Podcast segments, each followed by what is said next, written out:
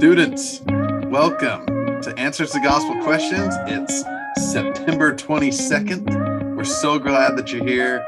We're continuing our uh, our week exploring questions related to the translation process of the Book of Mormon. And uh, today we're going to talk a little bit about how the Pearl of Great Price uh, came to be. You know, the Pearl of Great Price. Uh, it's one of my favorite books of Scripture. Brother Wing joins me now, uh, and I know he loves the program Price. How you doing today, Brother Wing? Oh, this day has been really good to me. When you were, yeah, well, you're living in Arkansas. Every day is a great day in Arkansas. The Arkansas state food is pork and beans. The state bird, I believe, is a fried chicken.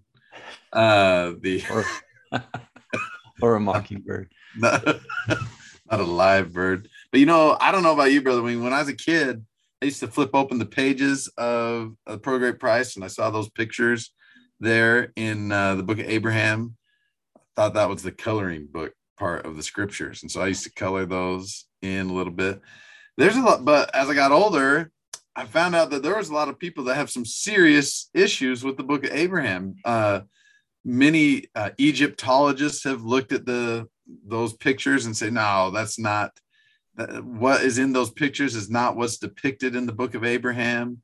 Um, and has really caused a lot of people to struggle with their faith in a prophet. Again, the premise being that Joseph Smith just looks at stuff and can just turn it into English by looking at it, um, not necessarily understanding the translation process. What can you teach us today about the translation uh, of the book of Abraham? Yeah, so this is a great topic. And, you know, I'm going to start in a very awkward place with this topic the content of the book of Abraham. Oh, you're actually going to look at the, the things that the book of Abraham says?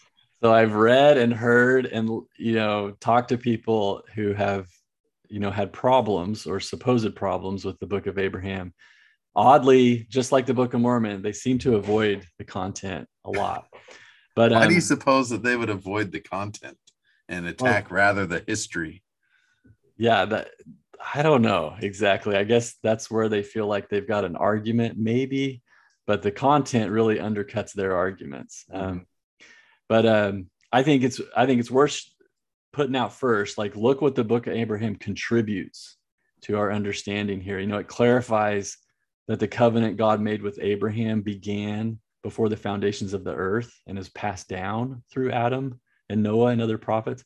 Um, it uh, accounts for the faith of Abraham and other like has these really rich accounts of their faith, you know, and the and more details about the Abrahamic covenant and Abraham's vision and understanding of astronomy, you know, uh, as well as the premortal existence. Um, a really great one is to verify that God organized material to create the earth. It was not made out of out of nothing, uh, so to speak. And um, it also gives a very insightful account of the creation. So these are these are great things worth considering. Really cool to study.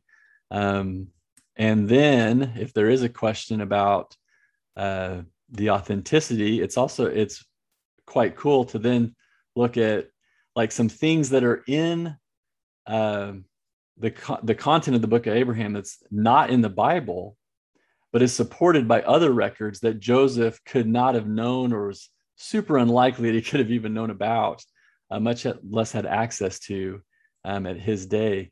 And so, you know, like Abraham's father worshiping false gods and potentially sacrificing him, that's been verified by non biblical accounts as well. Human sacrifice in Egypt, um, the reference to the plain of Olishem is an especially compelling one. Um, again, Abraham's knowledge of astronomy and teaching in Pharaoh's court, like those are other things that have been verified by other sources. Um, Abraham claiming that Sarai was his sister as, a, as divine counsel that he was re- received is another interesting one that's verified. So that's like these are just like Joseph Smith got super lucky, or these are indications that there's, there's some evidence here that is worth considering and just give the book of Abraham a chance and then go study the content and see what it can also do for you spiritually. It's pretty exciting, I think, especially with the discovery of the, the Dead Sea Scrolls. It seems like the book of Abraham is just kind of just coming into its own right now. More and more evidence exists that the book of Abraham is is legit, like from outside scholarship, at least. Um, but even those outside scholars kind of avoid some of the the content, like the the spiritual nature of that content, and so it's fine, you know, if again, if a if a scholar tells us, yeah, the book of Abraham's legit, all this stuff matches up, that still doesn't necessarily uh, prove. Well, it might it might prove the validity of the book of Abraham, but but you're saying that's not the important part of the book of Abraham. The actual the the, the truths that are restored, the um, the revelation we can receive from reading his pages. That's where the the power comes from. So, how did the book of Abraham? How did we even get the book of Abraham? Like, well, don't tell me about the history, but what do you know about the translation? Of, yeah, of yeah. I mean, it is, and and I think other places you can go. There, the the church's gospel topics essay on this is, and there's tons of other places you can go to get a good history of this, which would take more time than what we've got here. Uh, but when when Joseph obtained uh, some mummies with some texts uh, with them, he was obviously more interested in the texts than the. That sounds pretty creepy to me to have a mummy and, around, but the mummies, yeah, yeah. But I mean, kind of cool, I guess. So, you know, history people would love it. Um, but I, you know, it is it is acknowledged and just like we talked about last time that there's you know you can't always explain the tra- the revelatory process that led to us obtaining scripture whether it's you know biblical or other texts you know you're not going to be able to explain the process in, in perfect detail um, and here we've we've just got some things where there's there's these rolls that were taken but there was apparently eyewitnesses said that the book of abraham came from what was called the long roll. Um, you know this but we don't have that long roll. So then how can we verify the authenticity of it? But then there were fragments additional fragments that were found in 1967 you know and then those don't seem to match up with the content of the book of abraham so then some people are going to say well see he was lying or did maybe the text didn't come from those those fragments and so we just don't have and you know obviously there was a you know they think that the the long, long roll went to a museum in Chicago that was then burned. Mm-hmm. You know, and so there's there's that problem with trying to like explore this uh, in a historical way to kind of verify texts. You know, there's another interesting criticism that it says that it was written by the hand uh, of Abraham. You know that there's that criticism, but then it's like the and the recovered fragments that they have only date, date back to like 200 BC. But that's this is a pretty simple, boring explanation that we have lots of texts that were written by the hand. You know, because everything that we have of the Bible, for example, is a copy of a copy oh, yeah. of a copy. It's not wasn't like the original author wrote on it with his hand anyway. We don't have Peter's actual handwriting or even Jesus's actual handwriting. I don't think so. We got copies of copies of copies. Yeah. yeah. So um, anyway, so that's just a kind of a, a, a cheap criticism, I think, of the Book of Abraham. Um, and you know, Egyptologists, uh, m- most maybe would kind of refute what the what Joseph Smith says the facsimiles mean and don't match them. But there's not universal agreement among Egyptologists about what those mean anyway. Um, but uh, but we would agree that most Egyptologists would probably disagree with Joseph right now. exactly. I I think that that is, you know, Joseph didn't say a whole lot about the translation of, or if anything at all about the translation, and so again, we're just left to to speculate how that happened. And I love that one of the things I love, I love that Joseph Smith didn't say much about the translation process because look how far people are getting into the weeds in their um, as they just ponder and think about it. I think if Joseph would have um, talked more about the translation process of the Book of Abraham and the Book of Mormon, I think that it would have led to even more uh, people not focusing on the content of the pages. Joseph, like we said last time in the podcast, jo- it was never the intent of of the Lord to have people studying the where these uh, revelations came from and how they came, uh, but rather the content of it is what the Lord wants us to really internalize. All right, what? Anything else you want to tell us about the book of Abraham?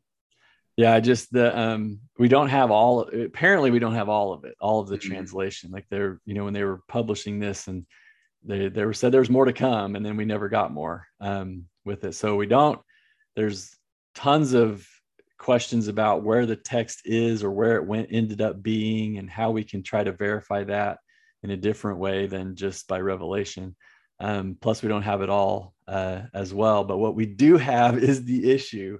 And um, that's where i just would conclude this uh, the same with the book of mormon that at the end of the day we can i like doing this study. I, I, liked learning more about the book of abraham uh, as well just like you know all the details about history and the criticisms against it and egyptology. And i'm not an egyptologist but it's just fun to kind of learn about what people are saying. But at the end of the day i got the book abraham in front of me and i can use it. And there's some great content in there to bless us. I mean read abraham chapter 3 it's just wonderful Yeah. learn about the abrahamic covenant in abraham chapter 2 learn about abraham's personal example in abraham chapter 1 verse 2 i mean that's one of my favorite verses um, of all. It's just so fantastic. And we are children of Abraham. Like we can look to him as an example.